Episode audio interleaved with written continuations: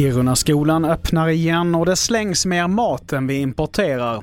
Men TV4-nyheterna börjar med att vid 10 så kommer Riksbanken med ett nytt räntebesked att man höjer styrräntan med en hel procentenhet till 1,75 procent.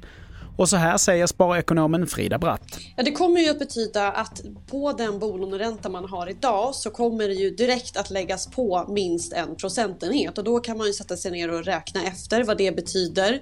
Vi är ju högt belånade i Sverige idag. Det har sitt ursprung i att vi har haft väldigt låga räntor under en väldigt lång tid så att eh, värdet på tillgångar, däribland bostäder, har ju rusat kraftigt och vi har skuldsatt oss högt och det betyder ju att för varje eh, procentenhet så blir det en väldigt, väldigt åtstramande effekt. Så det här kommer att kännas i plånböckerna. Vi fortsätter till att mellanstadiet på nya Raketskolan i Kiruna öppnar igen imorgon bitti.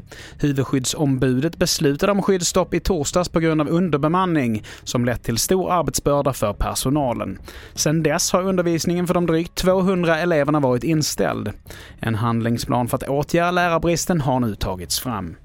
Och vidare till EU, där enligt en ny undersökning som organisationen Feedback EU gjort så slängs det mer mat än den totala matimporten, det skriver The Guardian. Varje år uppgår svinnet till 153 miljoner ton, vilket är 15 ton mer än vad som importeras.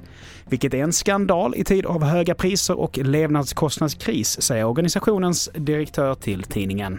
Och till sist, amerikanen Adnan Syed dömdes år 2000 till livstidsfängelse för mordet på sin flickvän Hamin Lee, trots att han nekade till anklagelserna. Nu, mer än 20 år senare, så släpps han fri. Fallet fick stor uppmärksamhet 2014 i True Crime-podden Serial som ifrågasatte bevis men också Syeds advokats arbete.